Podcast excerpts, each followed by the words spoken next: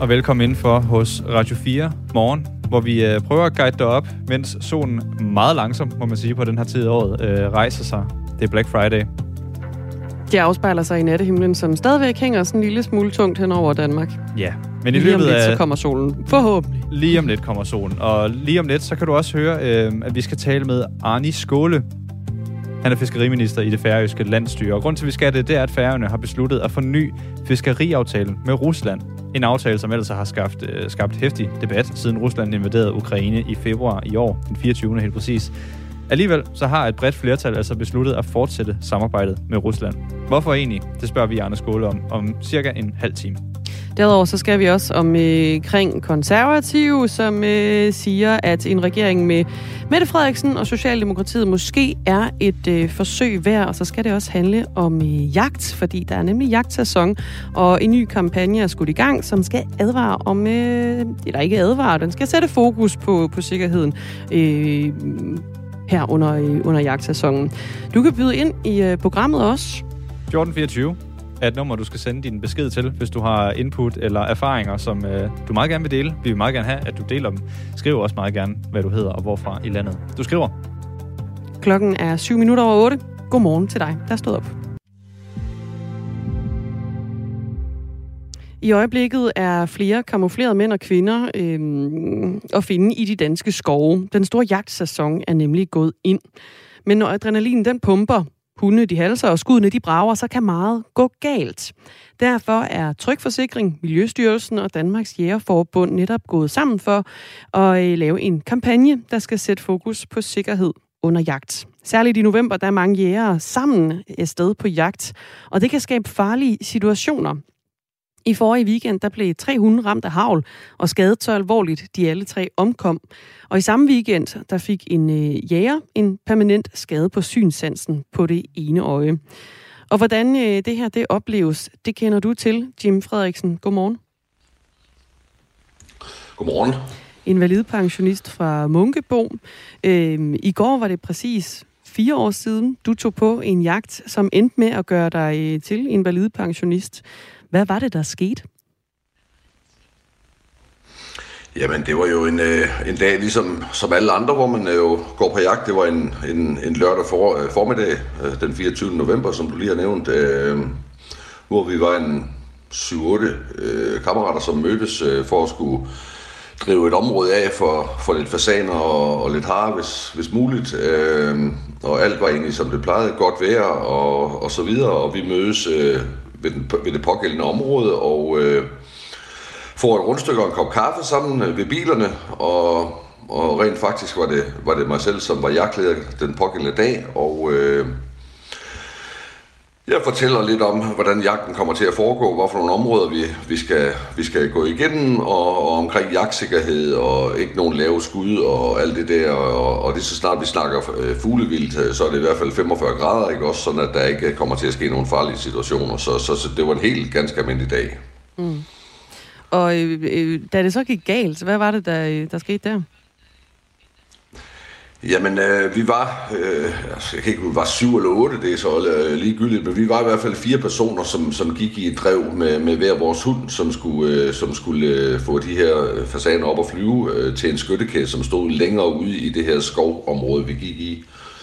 Øh, og, og skytterne, altså os, der drev af med hundene, måtte, måtte, eller, eller det må man normalt også gerne skyde, men, men, men man skal i hvert fald op i 45 grader, øh, således at der ikke kan ske nogen, øh, nogen anskydninger af nogen art. Øh. Og, og det startede fint. Øh, en af dem, jeg drev sammen med, han, øh, han skyder til en fasan, der flyver op, og, og den var skudt perfekt, og ikke nogen farlig situation i det. Øh, og jeg stopper vores drev og siger, at vi skal lige have samlet den fasan op, inden vi går videre. Øh, og, og, og mens vi så står og venter, øh, så, øh, jamen, så bliver jeg rent faktisk skudt. Øh, der skete det, at, at vedkommende, som, øh, som skulle ind og hente den her fasan, han havde ovenikøbet hunden med, han vælger sig selv at gå ind i noget, i noget krat øh, for at finde den. Men inden han gør det, altså der skal man normalt knække sit havlgevær og tage patronerne ud, øh, og, og så kan man bevæge sig ind, i fald der sker et eller andet snubleulykke. Det gør han så ikke. Han, øh, han vælger at knække sit gevær og tage den brugte patron ud, han lige havde brugt til at skyde fasanen med, så lægger han en ny patron i sig, han har to friske patroner i, i geværet, og så lukker han det igen, og så afsikrer han, og så bevæger han sig ind i det område, hvor fasanen øh, så, så også ligger. Øh, han snubler så på vej derind og drejer rundt, og, og rammer jo så desværre mig i hovedet. Og det betyder, at øh, du mistede synet på det ene øje, og i dag der er du øh, invalidpensionist på grund af den her ulykke, der skete, da du var på jagt, Jim Frederiksen. Som jæger skal du jo have et øh, gyldigt jagttegn, som altid skal tages med under jagt. Og for at få øh, det, så skal man være fyldt 16 og enten være opført i Naturstyrelsens jagttegnsregister eller bestå jagtprøven. Selve prøven den består af en øh, skriftlig og også en praktisk del, og øh, ved prøvens øh, praktiske del, der skal man blandt andet vise, at man kan behandle et skydevåben forsvarligt, både øh, når man ligesom bevæger sig rundt i øh, terrænet, og også når man øh, skyder. Med andre ord, så, så fylder sikkerhed jo en del under selve prøven til det at tage et jagttegn. Øhm, hvor meget talte I om sikkerhed, før I tog afsted på den her tur, du har beskrevet for os?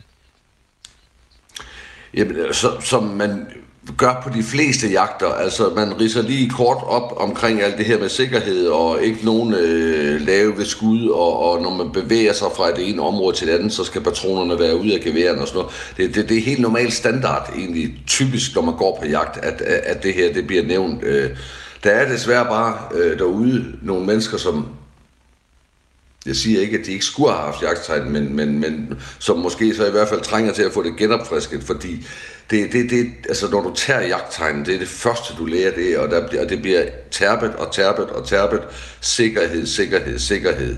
Men ikke desto mindre er der jo stadigvæk nogen imellem, som, som, øh, som kommer dumt afsted. Øh, og, og, og dybest set, øh, jeg forstår rent faktisk ikke lovgivningen, fordi øh, altså, hvis jeg kører ud i min bil ud over ubetinget vigepligt øh, og kører ind i siden på, på, et, på en anden bil, så skal jeg typisk op til en orienterende køreprøve øh, for at få lov at beholde mit kørekort. Øh, i den situation her, når de her jagtulykker sker, der sker ingenting. Vedkommende, som skød mig, øh, han fik en bøde på 4.000 kroner, mm. og fik sit, øh, sit, øh, sit jagttegn, øh, eller de blev ikke øh, taget fra ham. Øh, altså, i, i de situationer, jeg forstår ganske enkelt ikke, at man ikke vælger at sige, det her, det var ikke godt nok, mester. Vi tror lige, vi skal have dig op til en, til en orienterende jagtprøve, og kan du bestå den, okay, så må du gerne gå på jagt igen. Kan du ikke finde ud af at begå dig rent sikkerhedsmæssigt, så er det fordi, du ikke skal gå på jagt mere. Ham, ham du var på jagt med, som, øh, som ramte dig i, øh, i ansigtet med, med skud, som gjorde, du mistede synet, er det en, du, du stadig taler med, og har I talt om det her også efterfølgende også, hvad der ligesom skal gøres, når noget går galt? Jamen, altså, vi har talt om det også. Øh, altså, han var selvfølgelig også hårdt ramt af det her. Øh, lige så vel som jeg var. Altså, det var så på det mere på det psykiske plan, han var ramt, ikke også? Øh. Og vi talte rent faktisk om, at, øh, at, at han skulle nok ikke gå på havlbøssejagt mere, fordi lige præcis for hans vedkommende havde der været flere dummer der øh, igennem årene. Øh, så, så det var egentlig aftalen, men, men det valgte han så også stort på og går så fuldt ud på havlbøssejagt i dag igen. Øh, så, så jeg taler med ham, hvis jeg møder ham, mm. øh, men heller ikke mere. Går, går I, og I går ikke på jagt sammen, kan jeg næsten forstå på det? Nej, nej. nej jamen, jeg går ikke på havlbøssejagt mere. Altså, øh, min familie synes ikke, jeg skal, og jeg synes rent faktisk heller ikke selv, at jeg har lyst til at være omkring andre mennesker med et havlgevær, fordi der sidder alligevel et eller andet dybt i mig. Øh, altså, når folk står med våben, altså jeg kan få et sug i maven over det. Øh, øh, gør til folk nu tingene rigtigt, ikke også? Øh, skal jeg skydes en gang til? øh, hvilket jeg ikke har lyst til. Så, øh, så, så, så, så det har jeg simpelthen valgt at sige, det, det, det, det var stop. Altså, jeg har min riffel, øh, og så bliver det øh, en tur med den en gang imellem, og så er det det. Sikkerheds... Hvor jeg er alene. Vi har fået en sms fra en lytter, der hedder Lasse. Han skriver ind fra Gentofte, og han skriver i en sms, Sikkerhedsbriller er også en del af sikkerheden. Havde han haft styr på den del af sikkerheden, havde han stadig haft synet. Havde du sikkerhedsbriller på? Lasse har fuldstændig ret. Nej, det havde jeg ikke. Øh, jeg, har, jeg havde Phonak øh, aktiv høreværn, det dyreste, man overhovedet kan købe til 6.000 kroner for, for at sætte høreværn øh, formstøbt og så videre, og det har jeg brugt i mange, mange år under jagt. Men selvfølgelig ikke briller, for det er jo ikke nødvendigt, troede jeg. Øh, og, og set i bagklodskabens øh, klare skær, så kan jeg godt sige, at selvfølgelig skulle jeg have haft briller på, og det anbefaler jeg også andre mennesker, når jeg taler og møder, mødes med dem. Mm. Køb nu de par briller til, to, til 200 eller 300 kroner. Altså det er jo småpenge i, i, i det game her. Hvad tænker du, der skal gøres i dag ved, ved sikkerheden, når man, når man går på jagt? Nu er der den her øh, kampagne, som sætter fokus på, øh, på sikkerheden. Hvad mere kan man, kan man gøre? Jamen, jeg, altså, øh, Danmarks Jægerforbund har jo sammen med Tryk og Miljøministeriet, eller hvad pokker det er, der, øh, har jo sat den her øh, øh, kampagne i gang, og det synes jeg, jeg synes, det er rigtig godt. Øh, min episode er også beskrevet i et af de blade. Man kan for også se en, en, en rekonstruktion af ulykken inde på YouTube, øh, hvis man mm. skulle have lyst til det. Altså, den er faktisk ret godt udført øh, af, Danmarks Jægerforbund. Øh, jamen altså, der, der er jo kun én ting at gøre, det er at blive ved, og blive ved, og blive ved med at tage op sikkerhed. Øh, og, og, og, og, og nyjægerne i dag, altså de er jo typisk klædt godt nok på, men, men, men det er jo ikke ens med, at man ikke kan gøre mere. Øh, måske stramme lidt mere op omkring sikkerheden i, i, de, i jagtprøver og så videre, og så, og så jeg tror rent faktisk, øh, at, at øh, det er jo noget lovgivningsmæssigt, men, men, men jeg tror rent faktisk også godt, at der er rigtig mange ældre og gamle jæger, som også trænger til måske at få en eller anden form for øh, opdatering af deres øh, sikkerhedsmæssige kunde, øh, når de bevæger sig med våben, fordi mm. ofte så er det jo på grund af skødesløshed og sådan nogle ting, at uheld sker. Altså, øh, folk tænker sig ikke om, øh, det er jo typisk derfor, det sker, altså der er jo forhåbentlig ikke nogen, der gør det med, med fuldt overlæg, og det er der jo ikke, men, men, men, men, men det er simpelthen øh, folks tilgang til sikkerhed, der skal strammes op omkring. Øh, fordi, og så kan man også godt kigge på, øh, Øh, lovgivningsmæssigt, og det er nok inden omkring Miljøministeriet, vi taler om her, altså når folk begår øh, grove, graverende fejl, at man så også kan fratage dem deres jagttegn i en given periode, et år, to år, eller måske bare op til en ny orienterende jagtprøve, lige så vel som man kan gøre med kørekort. Fordi det, altså det, det, det er jo ikke legetøj, folk de går med, når de går derude, og man er typisk mange mennesker samlet, så, så, så dybest set, så kan der jo faktisk forholdsvis let ske ulykker, hvis ikke man passer alvorligt på. Sådan øh, lød det fra øh, Jim Frederiksen. Tak fordi du var med her i Radio 4 morgen. Ja, velbekomme. Jæger, som øh, i dag altså også er invalidpensionist efter en ulykke, der skete for fire år siden på en øh, jagttur, hvor han øh, mistede synet. Lige nu er klokken 17 minutter over 8. Klimaaktivister har været på banen igen. I går der trængte aktivister ind på startbanen ved Brandenburg Lufthavn i Berlin og skabte forstyrrelser i flytrafikken, det skriver avisen Bild. Nogle aktivisterne de limede sig fast af asfalten, mens andre cyklede rundt i området for at forstyrre flytrafikken. Både start- og landingsbanen blev lukket som konsekvens af seancen, det siger en talsmand for lufthavn, lufthavnen. Det er aktivistgruppen Letzte Generation, altså sidste generation, som står bag aktionen, og de har været rimelig aktive her i løbet af efteråret. Så sent som i sidste uge, der var de på pletten i et museum. Dengang der var det tale om det, den østrigske maler Gustav Klimts mesterværk Døden og Livet. Det hænger på Leopold-museet i Wien. Der, gruppet, der filmede gruppen sig selv, mens de øh, ja, gjorde noget ved maleriet. Vi kender das Problem seit 50 Jahren. Wir müssen endlich handeln. Der Planet wird kaputt. Stopp die fossile Zerstörung. Stopp die fossile Zerstörung. Wir rasen in eine Klimahölle. Ja, maleriet er fra 1915 og blev overhældt med sort olie af to klimaaktivister mm. fra Letzte Generation. Det er nogle aktive aktivister. Det er det. Jeg kan lige hurtigt oversætte, hvad der bliver råbt her, hvis ja, ikke man er helt høre. skarp i tysk. De råber, vi har kendt til problemet i 50 år, nu må vi handle, ellers går planeten i stykker. Vi kører med lynfart mod et klima helvede, råber den ene her. Og så bagefter så lige må den, øh, den anden sig så fast til det glas, som beskyttede maleriet. Lynfart, og så klister de sig selv fast. Det er en lille smule selvmodsigende også. ja, det er det. Men altså klimaaktivister, der har været rigtig meget snak om det, især her i løbet af efteråret, hvor det altså går ud over malerier øh, på museer. Også herhjemme i Danmark har der været bekymringer. Øh, Ane Halsbo Jørgensen har været ude i sommer, og altså øh, kulturminister mm. dengang, og sige...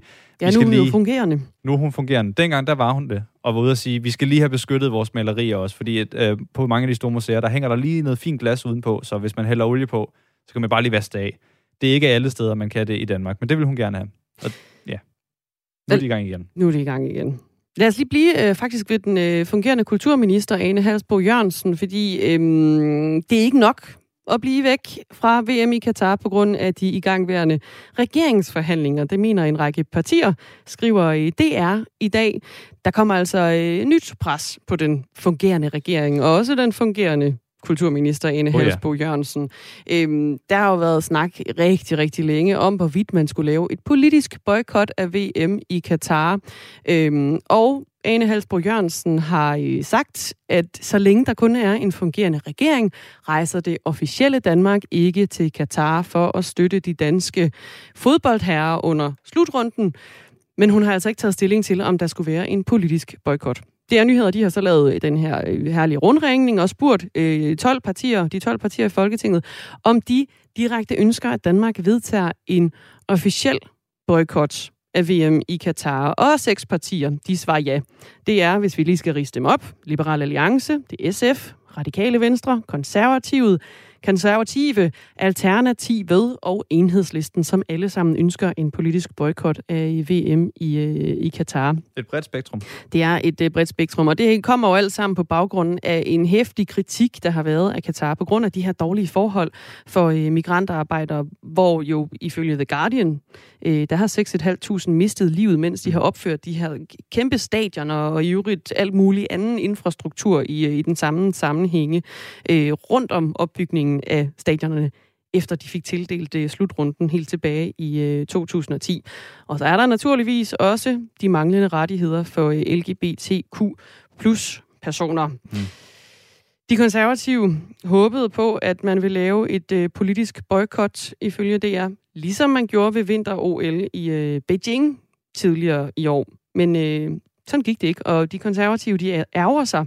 Den fungerende idrætsordfører og gruppeformanden Maja Mercado fra Konservative siger til DR, det gør en forskel, at man klart tilkendegiver, at vi ikke er i Katar, fordi vi politisk ikke ønsker at møde op, og at vi dermed også viser en politisk modstand mod styret i Katar, frem for denne her mere fæsende tilkendegivelse om, at der ikke er nogen regering. Hun beskylder regeringen for at lure passe og fedt spille. Ja, det bliver det lidt for begge sider lige i øjeblikket. Ja, der er stadigvæk masser at tage fat i i forhold til, øh, til VM i, øh, i Katar, og det er helt sikkert også noget, som fortsat øh, bliver ved med at fylde en lille smule i, øh, i nyhedsbilledet. Det har selvfølgelig også ragt ud til den fungerende kulturminister, som øh, ikke har ønsket at stille op til interview, og det er på grund af de igangværende regeringsforhandlinger. Jamen lad, så lad os da snakke om de regeringsforhandlinger. En regering med Mette Frederiksen og Socialdemokratiet er måske værd at forsøge. Det siger de konservatives formand Søren Pape Poulsen. Under valgkampen der afviste han ellers kategorisk at gå i regering med Mette Frederiksen. Og selvom Pape fortæller, at det mildest talt skal ryddes, der skal ryddes mange sten af vejen, før konservative kan gå i regering med Socialdemokratiet, så er det altså værd at forsøge for Danmarks skyld, lyder det nu. Godmorgen, Thomas Larsen. Godmorgen. Politisk redaktør her på Radio 4. På valgkampens første dag, der sagde Søren Pape Poulsen, at alene Mink-sagen er så kritisabel, at et regeringssamarbejde med Socialdemokratiet var udelukket. Hvorfor ændrer han pludselig mening? Det er klart, at han selvfølgelig bliver inspireret eller påvirket af Venstre og Jakob Elm Jensen, der jo også har lavet et øh, kæmpe øh, kursskifte og nu seriøst undersøger, om Venstre kan blive en del af en ny øh, regering med, med Socialdemokratiet og med Mette Frederiksen som, som, som chef. Og der kan man sige, der tror jeg, at Søren Pape Poulsen måske er lidt nervøs for at blive efterladt på, på, på perronen i den sammenhæng. Jeg tror, at både Søren Pape Poulsen og også hans nærmeste allierede simpelthen fokuserer på den indflydelse, som de tror, de kan få mere af, hvis de går ind i en regering. Det er i høj grad det, der trækker. Man skal også huske på de konservatives gamle slogan, der hedder borgerlige stemmer, der arbejder. Og jeg tror simpelthen, at de føler, at de kan komme til at udrette mere. De kan øh, blive en del af flere store øh, hvad skal man sige, samarbejdsaftaler og også skabe flere resultater, øh, hvis de kommer ind i, øh, i regeringskontorerne. Og endelig så ved jeg også, at der er flere konservative, der er ret optaget af, at hvis man, øh, selvom man er et lille parti, hvis man så får adgang til ministerposter, så får man også en mere synlig platform og en mere magtfuld platform at, at, at arbejde ud fra. Og da Søren Pape Poulsen i sin tid, altså da han var relativt ny øh, konservativ formand, øh, og havde svært ved at få sit gennembrud, ja, så skete der faktisk noget ret afgørende, da han blev udnævnt til justitsminister. Det var der, han fik sit gennembrud, og det tror jeg også spiller ind i de overvejelser, de har i øjeblikket, at en ministerpost måske kan gøre, at han kan lave endnu et comeback som øh, politisk leder. De konservative, de endte jo med et noget skuffende valgresultat. Det blev kun til 5,5 procent af stemmerne og 10 mandater. Er det her altså, så skal jeg forstå det sådan, at det er et forsøg på at få noget indflydelse ovenpå et, et dårligt valgresultat? Ja, det korte svar, det er ja. Efterlader det så blå blok? Øh, svigter han ikke lidt dem? Jo, det kan man roligt øh, sige, og jeg tror heller ikke, det er øh, alle partier i Blå Blok, der sidder og, og, og følger det her med, med optimisme. Tværtimod tror jeg, de er ret øh, deprimerede over den udvikling, der er i gang, hvor de ser altså først Venstre øh, dreje ind i retning af Mette Frederiksen, og dernæst nu øh, Søren øh, Pape Poulsen. Men, men der er flere af de konservative omkring Pape, der simpelthen er bekymrede ved udsigten til, at de øh, konservative skal forblive i, i øh, opposition, og så være en del af, af den her altså temmelig forslåede øh, blå blok, der, der, der står tilbage. Uh, jeg tror også, eller jeg ved, at de, de frygter, at uh, de konservative i den sammenhæng jo vil være et meget, meget lille parti, altså en miniput uh, sammenlignet med for eksempel uh, Demo, Danmarksdemokraterne med Inger Støjberg i spidsen, eller uh, Liberal uh, Alliance med Alex Van Vandopslag uh, i, i, i front. Uh, der, der er der jo pludselig sket en kæmpe ændring, sådan så de konservative er, er blevet uh, i den grad en, en lillebror i, i det billede. Og endelig så vil uh, Blå Blok jo også bestå af uh, Dansk Folkeparti og, og Nye Borgerlige, som har nok at gøre med at få øh, stabiliseret øh, situationen i, i deres partier, og som jeg også tror drømmer om at få flere vælgere i, i, igen. Og det, der så også spiller ind, det er, at Søren Pape Poulsen ikke rigtig tror på, eller i hvert fald ikke føler sig ret overbevist om, at han kan blive et samlingspunkt, altså for den gruppe partier. Og det er også noget af det, der gør, at øh, han og flere af de andre altså kigger mod et, et muligt regeringssamarbejde. Det skal lige understreges, at beslutningen er på ingen måde taget hos de konservative, men han åbner altså op for, at det kan blive en mulighed, at de konservative ender i regering med øh, Socialdemokratiet. En anden, der har åbnet op for det, og som allerede sidder og forhandler med Mette Frederiksen, det er jo Venstres formand, Jakob Ellemann Jensen. På Venstres landsmøde i weekenden, der sagde formanden blandt andet, at han vil undersøge muligheden for at samarbejde med netop Socialdemokratiet, også i en regering. Hvordan adskiller Papes overvejelser med, øh, for, øh, for udmelding fra Ellemann? Man kan sige, at i begge tilfælde, der handler det om at søge indflydelse, det er der ingen tvivl om. Og der, hvor forskellen er, det er, at Søren Pape Poulsen nok har været lidt klogere end Jakob Ellemann Jensen, forstået på den måde, at han har ikke sparket bagud i forhold til Blå Blok, som Ellemann nok kom til, fordi Ellemann gjorde meget ud af at sige, at Blå Blok overhovedet ikke hang sammen, og de ikke havde et fælles projekt. Der fokuserer Pape meget mere på, at, øh, at ved at blive en del af en ny regering, så kan de konservative få indflydelse, og de kan være med til at takle nogle af de store udfordringer, som Danmark står overfor. Hvordan kommer de resterende blå partier så videre som en stærk opposition uden for eksempel Venstre og Konservative, hvis de, øh, de ikke er med? Det er et rigtig godt øh, spørgsmål, og det svar, det kender øh, de resterende partier i Blå Blok øh, heller ikke selv. Altså, de skal simpelthen øh, genopfinde sig selv i, i en ny og vanskelig oppositionsrolle, og øh, simpelthen finde deres øh, vej frem i et nyt og meget forandret politisk øh, landskab. Fordi det er klart, hvis det her forløb ender med, at der rent faktisk bliver lavet en, øh, en stor bred regering, hvor både Venstre og de konservative øh, deltager, så kommer det jo til at stille øh, den, øh, den tilbageblevende borgerlige opposition et, øh, et meget svært sted på mange måder, og de skal jo også finde ud af, altså er der overhovedet en, der kan samle dem? Øh, er der en, der skal være leder af den opposition, eller bliver det øh, alle, der kommer til at gå selv? Det bliver meget, meget interessant at følge. Thomas Larsen, bare sådan helt kort her til sidst. Øh, du nævnte også selv, Danmarksdemokraterne er jo faktisk en af de helt store borgerlige partier lige nu. Venstre og Socialdemokratiet for den tages skyld også, og konservative har jo historisk altid rejst sig igen, når det er gået lidt dårligt. Øh, tror du, det sker igen, eller skal vi til at vende os til, at Danmarksdemokraterne er det nye, store, mastodontiske parti i øh, borgerlige blok? Det er jo det, som der er så mange, der er spændte på, om øh, det her valg, det i virkeligheden sætter sig igennem i nogle øh, varige forandringer af, af dansk politik og nogle varige forandringer af blå blok, altså hvor nogle af de gamle, stærke borgerlige partier, som eksempelvis Venstre og øh, konservative, øh, de simpelthen altså, er, er, er blevet nogle mindre partier, mens der er vokset nogle nye, øh, stærke øh, borgerlige aktører op ved siden øh, af dem. Altså det er umuligt at, at svare på øh, nu, øh, men, men det er jo helt tydeligt, at det her valg altså har resulteret i nogle kæmpe opbrud, og det er også derfor, at vi måske kigger ind i en helt ny regeringskonstruktion, som Danmark ikke har set i mange år. Så lyder det fra politisk redaktør her på 4, Thomas Larsen. Tak fordi du lige uh, gjorde os klogere her op til uh, nyhederne. Spændende, hvad der kommer til at ske i uh, Blå Blok, om det er uh, de kendte partiers død, eller om de bare rejser sig igen. Klokken er halv ni.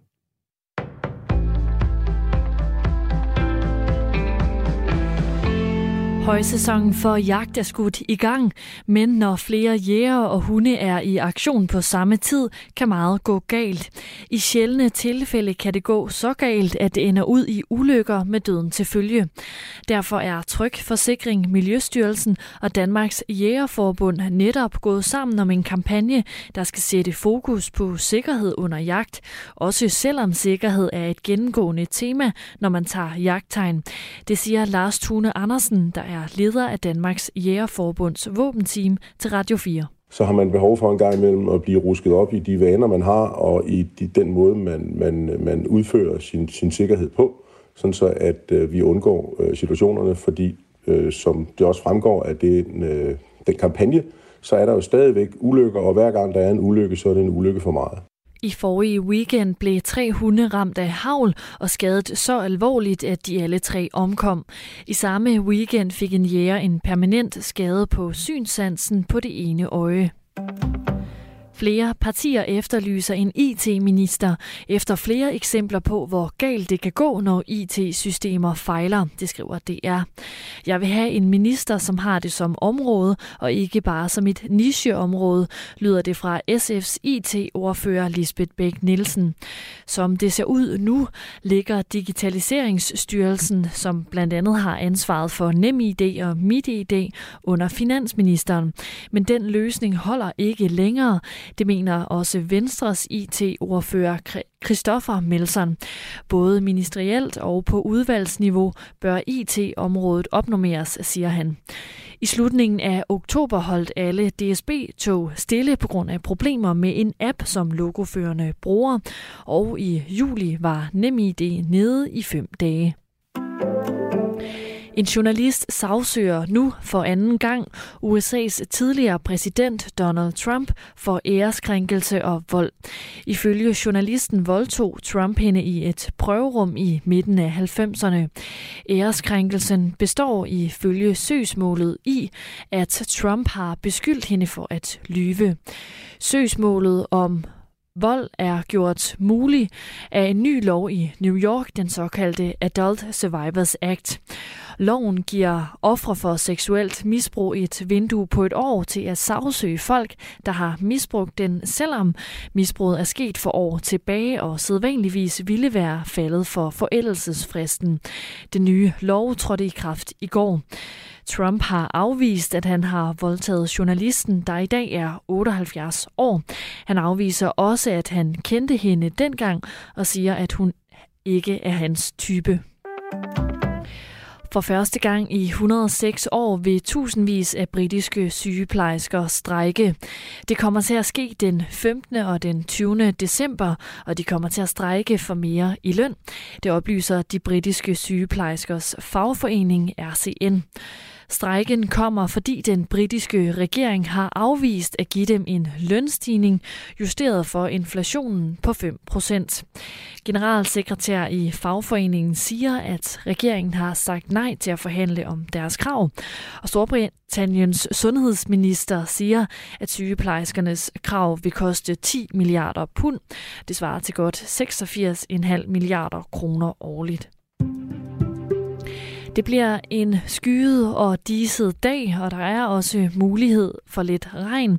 Temperaturer mellem 6 og 8 grader. Det var nyhederne på Radio 4 med Sofie Levering.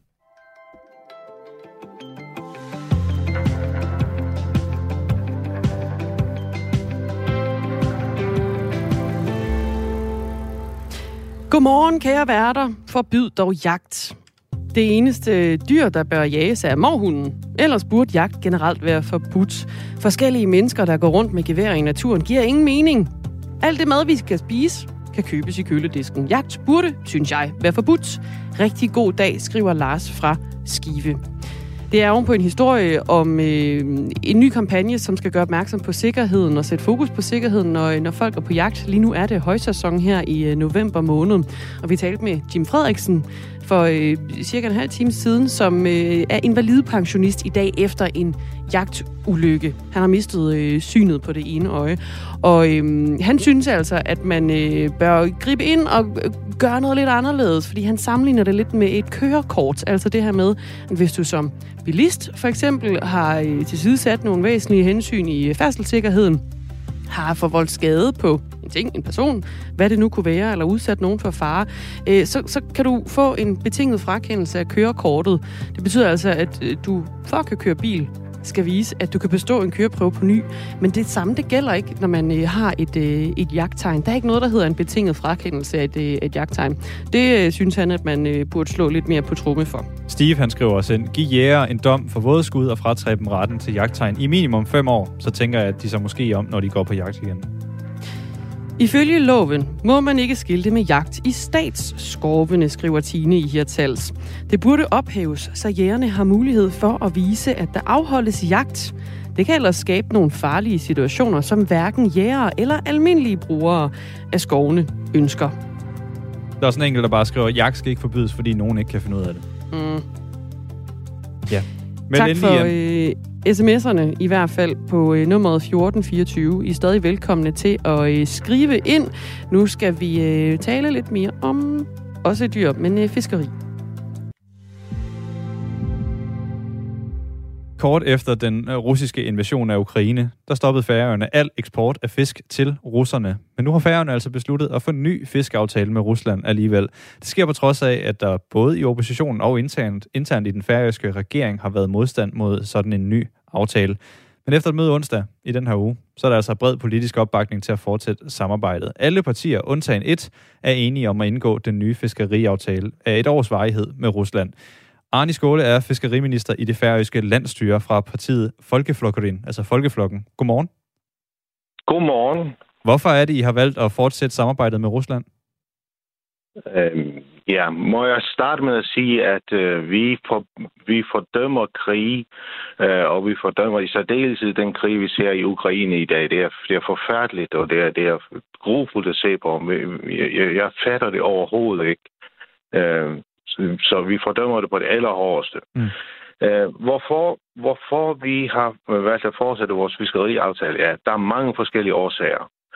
Øh, ligesom resten af verden, øh, i hvert fald resten af Europa, så har færøerne gennemført øh, de sanktioner øh, på samme linje med Europa. Øh, Øh, og det gjorde vi i maj måned i år. Den 17. maj i år vedtog vores lavting øh, den samme sanktionspakke som den øh, EU-sanktionspakke, der er gældende i dag.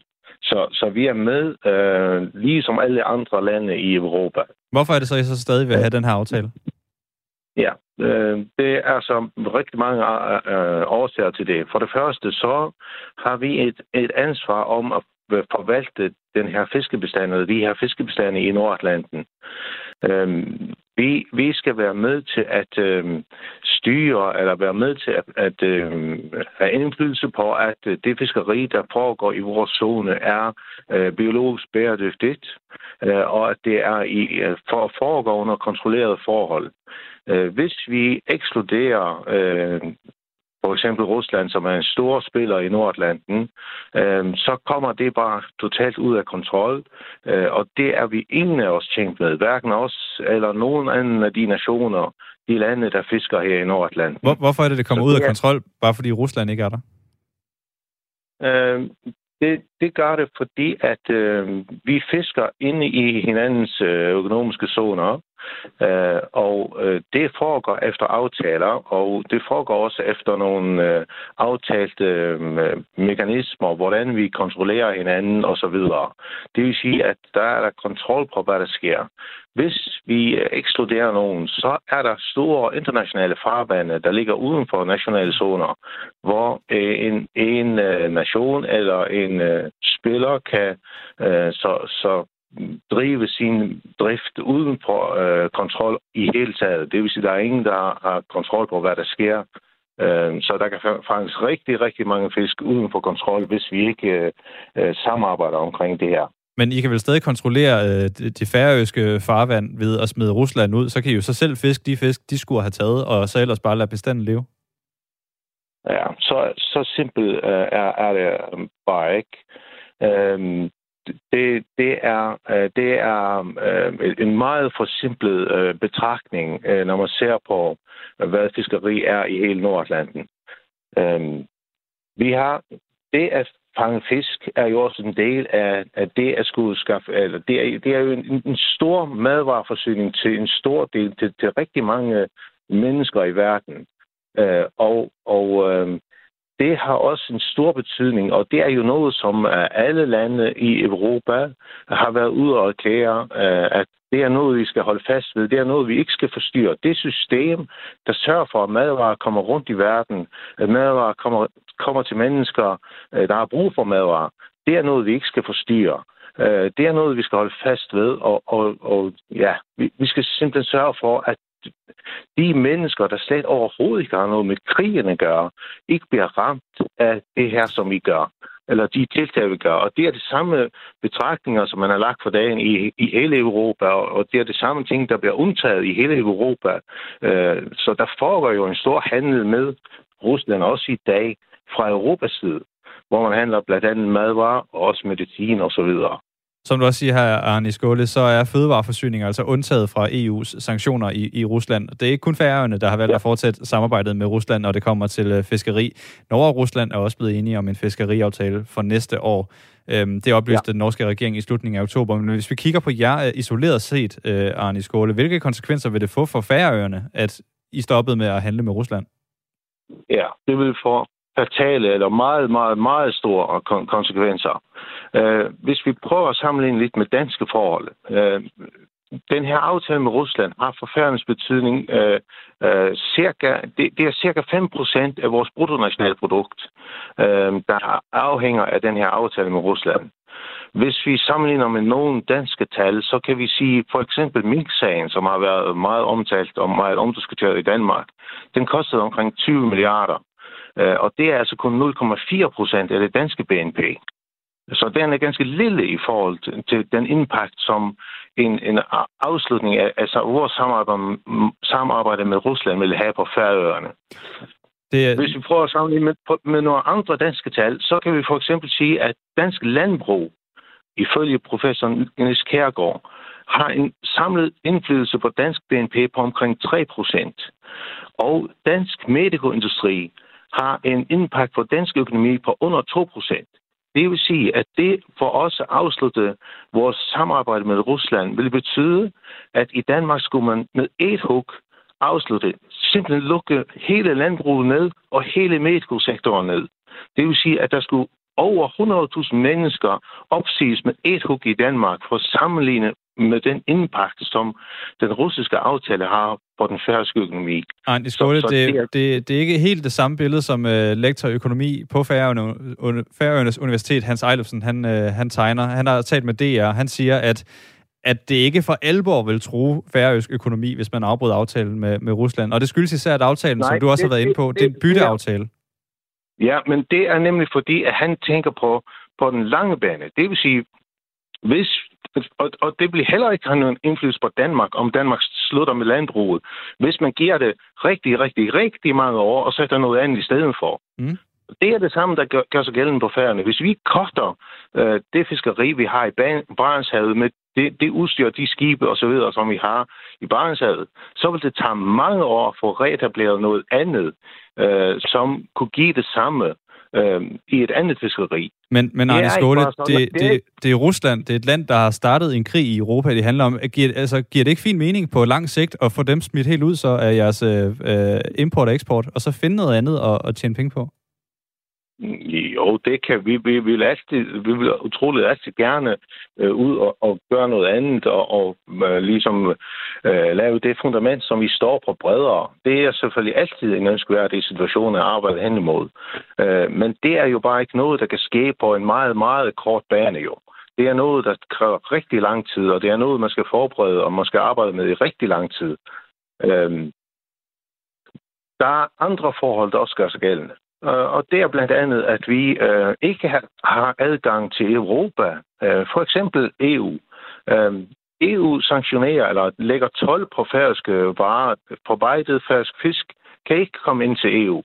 Det vil sige, at vi er begrænset i markedsadgang. Øh, så, så vi kan ikke bare øh, uden videre flytte, overføre det, vi laver i dag til, til, ja, til et andet sted, fordi vi, vi har simpelthen ikke adgang til, til markeder. Øh, og det er en, en vigtig øh, del af det, eventuelt at skulle, skulle koste med Rusland, fordi det øvre asiatiske område er et vigtigt marked for, for Færøerne, mm. selvom det i øjeblikket er har mindre betydning, end jeg har haft. Det, det har faktisk ganske lille betydning lige i øjeblikket, men, men det er i hvert fald en dør, som vi bliver nødt til at holde på klemme, øhm, fordi at vi ikke kan få adgang til så mange andre markeder. Arne øh, Skåle, bare sådan øh, helt kort her til sidst. Nu, øh, nu står jeg til, altså I forlænger aftalen med Rusland for 2023 også. Hvis den her krig i Ukraine og Rusland, det kommer til at fortsætte, er, er du så klar til også på vegne af, af dit parti at kigge på løsninger i forhold til, hvordan man på lang sigt kan prøve at, at styre udenom om Rusland? Øhm, som, som situationen er, så ser vi det ikke som et spørgsmål om at styre udenom Rusland eller ej. Øh, vi ser det som, som vi er en del af det her system, som er øh, øh, at bevare og, og øh, øh administrere de fiskebestande, der er i vores område. Og der kommer, der er Rusland jo øh, øh kyststat i nogle af de her bestande, og dem er vi øh, i forbindelse øh, i forbindelse med havretten forpligtet til at samarbejde med. Så det er noget, som, som aldrig helt vil kunne afsluttes. Øh, der er vi simpelthen bundet af international lov til at, at holde et, et samarbejde med dem. Så lyder det fra Arne Skåle, der er fiskeriminister i det færøske landstyre fra partiet Folkeflokkerin.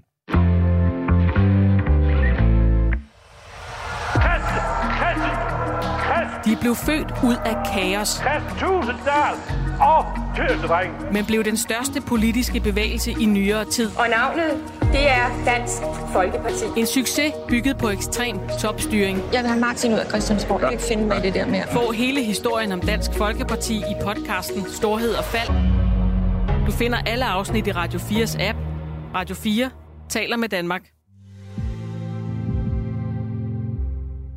Hvornår retter jeres blik, øh, journalistiske blik mod Iran, spurgte Kenneth Fischer tidligere på morgenen på øh, sms'en. Og hvis du øh, stadig lytter med, Kenneth, så øh, gør vi det nu. Om to timer, der spiller det iranske landshold VM i øh, fodbold mod Wales. Og selvom der må være øh, iranere, som følger kampen for at se, om landsholdet kan få et godt resultat, så er der nok også nogle iranere, som i højere grad glæder sig til at se, når iranerne synger nationalsangen. Eller ikke synger den. Da Iran i mandags spillede mod England, der valgte spillerne nemlig at holde munden lukket, og det bliver anset som modstand mod styret i Iran. Det mener du, Fashad Kolgi. Godmorgen. Godmorgen. Dansk-iransk skuespiller og også øh, foredragsholder. Øhm, I dine øjne, hvad er det så for en modstand, man viser, når man ikke synger med på nationalmelodien ved VM i Katar? Jamen, det er et, et tydeligt tegn på, at man ikke støtter regimet. Øh, det er masser af symboler indblandet i det her, og ved jo ikke øh, synge nationalhymnen, så, så viser man tydeligt og klart, at man tager afstand fra selve regimet øh, i, i Iran. Så det er, det er kæmpestort. Øh, det, jeg, jeg var til at begynde med, var meget, meget, meget skuffet over fodboldspillerne, at de overhovedet deltog men øh, det er meget nemt for mig, når jeg sidder i sikkerheden herude øh, og, og være dømmende. Men det, at de viser et tegn, som kan have ekstremt mange konsekvenser for den øh, i Iran og for deres familier, så var det virkelig, virkelig et, et modtræk. Hvad, hvad for nogle konsekvenser tror du, det kan få? Jamen, det kan få alle mulige ting. Altså, jeg tror øh, helt fra, du ved, at lige nu er der omkring 20.000 anholdte i Iran, netop kun fordi de demonstrerer imod regimet og ønsker frihed. Og disse 20.000, øh, nogle af dem har fået dødsdom. Det er ikke blevet effektueret endnu, men, men de har fået dødsdom. Så, så det, det der regime kan finde på hvad som helst. Så det er jo på, på øh, verdensscenen med alle mulige øh, live-kameraer og kørende og øh, vise øh, den demonstration ved at ikke læse, øh, hvad hedder, synge sangen, øh, hymnen, er, er virkelig øh, et modtræk. Tror du, Irans øh, fodboldlandshold fuldt ud støtter den her, øh, det her oprør eller revolution, som er i gang i, i Iran? Det skulle jeg ikke kunne sige, men, men ud fra hvad de gjorde, hvor de stod sammen med og stod virkelig side om side og holdt om hinanden og, og, og udviste øh, denne øh, fint modige dem, øh, øh, demonstration, så, så tror jeg, at, at drengene øh, er på, på befolkningens side. Øh, de, de, er, de er desværre nødt til at spille under det islam, islamiske regimes flag, som ikke er det iranske flag. Øh, men ved at lave den her øh, meget modige demonstration, så, så viste de i hvert fald, de sendte et tegn til, til befolkningen i Iran, at vi er på, på jeres side, og det, det varmer altid. Oprøret i Iran det øh, begyndte, da den 22-årige Gina Masa Amini døde i det iranske mm. moralpolitis varetægt i september måned. Og øh, oprøret og øh, den revolution, kan man øh, måske ja. næsten kalde det. Vil du kalde det tak. det? det var, ja, ja, helt fra starten. Ja. Det, var en, det er en revolution, for det er ikke noget, der er sket nu, her og nu, for to måneder, tre måneder siden efterhånden. Det er noget, der har været øh, undervejs i, i mange, mange år. Det er bare ikke blevet dækket af vestlige medier desværre, øh, øh, i, i, i alle de år. Men det er en revolution, og det er også det, de, altså iranerne i Iran allerede fra dag et sagde, at det lader være med at kalde det for demonst- protester, men det, det, det her er en revolution. Og deres, det siger også, at vores mål er ikke reformer. Altså selv, selv hvis regimet kommer og siger, ja okay, nu kan kvinderne vise en smule hår og gå med lidt rouge her og der. De siger nej tak til reformerne, fordi det, der kommer ikke nogen reformer. Og deres mål, at det, det, det, jeg, det, jeg siger, det er, at det iranerne i Iran bliver deres slogans og siger og fortæller os, det er, at de ønsker et total øh, regimeskifte i Iran, hvor de ønsker et sekulært demokratisk styre på et eller andet tidspunkt. Og det er altså noget, som udgør en, en kæmpe trussel for styret i Iran, og derfor så slår de ja. også hårdt ned på demonstranter, som du siger, så, så er der øh, noget, der ligner 20.000 personer, som er, som er øh, fængslet ja. på grund af det her. Og ifølge den ja, norske... Over, over 500 mennesker, så, så det er lidt svært at sætte tal på, ja. men øh, sådan set, ifølge de lidt mere øh, øh officielle øh, beretninger, så er der over 500, 500 mennesker, der er blevet dræbt, og ja. over 60 af dem er der øh, børn helt det var, ned til 10 års alder. Præcis det, jeg faktisk skulle til at frem til her fra Shad Kolgi. Mm. Øh, den norsk-baserede menneskerettighedsgruppe Iran Human Rights. Øh, ifølge mm. dem, der er omkring 416 personer øh, blevet ja. dræbt i, i de iranske styres, øh, eller i opgøret med de iranske styre, ja. øh, herunder 51 børn. Øh, hvad for en rolle, nu er det jo i anledning også af det iranske landshold øh, og deres øh, oprør, kan man sige, stille oprør, øh, fordi de ikke sang med på nationalsangen forleden. Ja. Øh, hvad for en rolle spiller det iranske landshold i iranernes øjne i det her opgør? Altså nu er det jo kommet, nu har det meldt sig ind på banen, ikke? Det er jo, det er jo ikke sikkert, øh, at, at de øh, demonstrerer denne gang, for du skal tænke på, at de har, de har masser af trusler nu. Øh, de har fået masser af trusler, mm. helt sikkert. Øh, men, men det, det betyder meget. Altså, hver, hver eneste handling betyder rigtig meget. Der er også andre atleter, øh, kvindeatleter i udlandet, som, altså for det iranske landshold, der, der har taget tørklædet af og har stillet sig på, på tribunen, eller og det, på, med, med, på den måde. Og så, så det, det var en, en, en, øh, øh, en, en klatre, en kvindelig klatre, som, som da hun skulle modtage medalje i mm. udlandet, øh, kom frem uden tørklæde. Og da hun så ankom til Iran i lufthavnen i Teheran, så blev hun mødt af tusinder, der, der bød hende velkommen som, som en national held øh, men regimet øh, stod omkring hende, øh, og man kunne tydeligt se, og, og hun tog afstand fra det, hun havde gjort. Hun sagde noget, men ja, ja, ja det, det, jeg, jeg var så stresset, jeg glemte at tage det på. Men det var så tydeligt at se, at det var et manuskript. Og mm. selvom hun tog afstand fra den handling, så, så er hun stadig en, en, en, en heldine i, i Iran. Fordi man ved, at de truer. Man ved, at de giver dig et manuskript og, og tror din familie og den slags ting. Vi skal til at runde af her for Shad Kolgi, men hvis nu ikke Iran, de synger i dag klokken, øh, klokken 11, øh, falder det hele så til jorden ganske kort? Ja, undskyld en til. Hvis nu ikke Iran synger med i dag klokken, øh, klokken 11, eller hvis de, undskyld, hvis de rent faktisk synger med i dag klokken 11 på nationalsang til, til VM i Katar, falder det hele så til jorden? Nej, det gør det nemlig ikke, fordi vi ved jo, at de truer, og de gør alle mulige ting. Det vigtigste, det var den første kamp mm. hvor, hvor øh, holdet er besluttet ikke støtte det islamiske regime. Hvis de ikke synger med, så ved vi, at de har troet. Og vi kender deres manuskripter i, i det islamiske regime. Men igen, tusind tak, fordi I, I bringer det her emne op. Det er så vigtigt. Det er virkelig. Jeg er, meget, jeg er meget taknemmelig, og jeg vil ønske, at nyhederne på, på tv og radio vil, vil gøre det samme, som I gør, altså de store, altså Danmarks Radio og TV2. Men det gør det desværre ikke endnu. Og tak, fordi du øh, stillede op for Shad Kolgi, dansk-iransk skuespiller tak. og foredragsholder. Tak for det.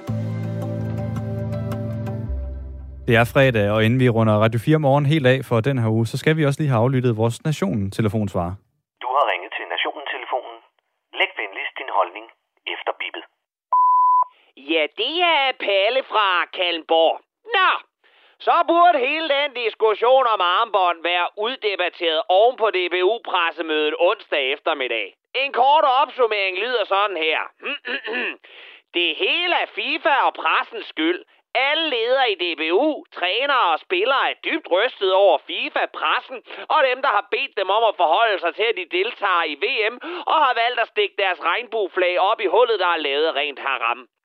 De vil bare spille fodbold, og ingen havde set det komme, at FIFA er en superskurkorganisation, som bruger bølmetoder og tror med bøder og gule kort. Stakkels, stakkels, stakkels DBU og spillere og julemand. Og formand Jesper Møller, som under hele pressemødet lignede en vred skænke i skjort og briller. Okay, først og fremmest FIFA. FIFA, din røvhulsramte mafiafamilie, dit bundkorrupte våde bremsespor, du skal lukkes. Lukkes! Pandens ned, blive trukket om bag laden og skudt som den syge køder du er. Et er, at vi skal leve med at se verdensledere være direkte kriminelle og korrupte. Men langt de fleste af dem forsøger trods alt at skjule deres lyssky business. FIFA derimod er så hårdt i lommen på alle onde mennesker på kloden og stolte af det, at de kunne blæse knuppen af en handicappet femårig med søde dot i øjen og bagefter forlade en t-shirt med teksten, hvad vil du gøre ved det, pækfjes? FIFAs hang til blodpenge og homohadende mænd i kjoler, som kun kan lide andre mænds selskab, er en så glubende appetit, at det må bekymre alle, der bare kan tænke halvt så hurtigt og gennemtænkt, som en Danmarks demokrat vælger. Oven på de ting, som er kommet frem på pressemødet, og som vi jo har vidst siden øh, for fucking altid, så er der vel ikke mere tilbage end at melde sig ud af lortet og komme hurtigere ud af døren end enhedslisten til et forhandlingsmøde. Og så DBU. Kære DBU. Luk røven! Luk røven, din klynkende lille pivskid. I har haft siden 2015 til at melde fra til det her VM. I en underholdningsorganisation. Jeres spillere og trænere leverer underholdning til folket på lige fod med en sabelsluger eller Denise Klarsgaard. Forskellen er bare, at I er bedre betalt. Så nej, det er ikke synd at spillerne bliver forholdt problematikken i migrantarbejdere, kvinders rettigheder, homoseksuelle slaver og mor i en ørkenstat, der lugter mere lort end Joe Bidens voksenblæ. Må jeg bare minde om, at man i 2018 som landsholdsspiller sagtens kunne strække og blive væk fra kampe, da det handlede om deres egen løn. At man overalt i verden som professionel sportsatlet har knælet for George Floyd, Black Lives Matter og påskeharen. Men når det kommer til truslen om et pissegul kort fra fucking FIFA, så stikker man vandpipen ind og spiller uafgjort mod Tunesien, som burde være lige så let at slå som en sengeliggende og komaramt narkolepsipatient. Og at man i DBU nu vælger at lege vrede og fortørnet på pressemødet, hvor man hakker på fans og pressen og truer med juridiske konsekvenser over for FIFA, samt en ikke-opbakning over for præsidenten, er cirka løsningen på fucking ingenting. Et juridisk efterspil er bare at trække lortet i langdrag. Og at være sur på fans over deres bekymring er dummere end at betale 800 kroner for at se Pretty Woman the Musical. Boldmongolerne spiller fortsat uden det mindste pip af et signal om samhørighed, hverken i form af armbind eller mandemøsser under nationalsangen. Den eneste, der tilnærmelsesvis kom i nærheden af en protest, var Botox-minister Helle Thorning, som havde lidt spral på ærmerne. Men ellers så må man bare sige, at alle har valgt at knalde på Katars præmisser med sand i fissen og lunken alkoholfri øl som et minimum af smørelse. Hvis fansene, de boykotter, så følger spillerne efter. Efter dem andre lande, og efter dem et total kollaps af FIFA. Men hvorfor skulle du lytte til en knæven støder fra Kalumborg med forhøjet blodtryk og et generelt had til alle mennesker? Jeg ved jo ikke en skid. Jeg ved bare, at professionel fodbold i mange år har været lige til at lukke op og skide i. Men med det her VM, så må man bare konstatere, at hvis man er en af dem, der stadig ser det lort og følger med i det, så er det fordi, man igennem en langsom metamorfose er blevet et overskidt ifødt toilet uden tilhørende lokumsrulle. Og det, din klynkende pivskid, det var Palle fra Kalmborg. Ja, du kan høre mere fra Palle fra Kalundborg i specialklassen her på Radio 4. De sender hver lørdag kl. 20. Og så kan du også finde det som podcast inde i din Radio 4-app. Radio 4 i øh, morgen går på øh, held, og i dag der er det Black Friday. Så du kan blive hængende her på kanalen. Det her det er årets store handelsdag, hvor der er tilbud i øh, mere eller mindre alle butikker rundt omkring i landet. Derfor så er det også Black Friday, det skal handle om i dag i Ring til Radio 4. Spørgsmålet er, er det en god idé, hvor man har mulighed for at spare lidt på julegaverne, eller er det en øh, ufornuftig og unødvendig forbrugsdag? Altså, er Black Friday en tradition, vi bør boykotte? Du kan byde ind på 1424. Klokken er 9.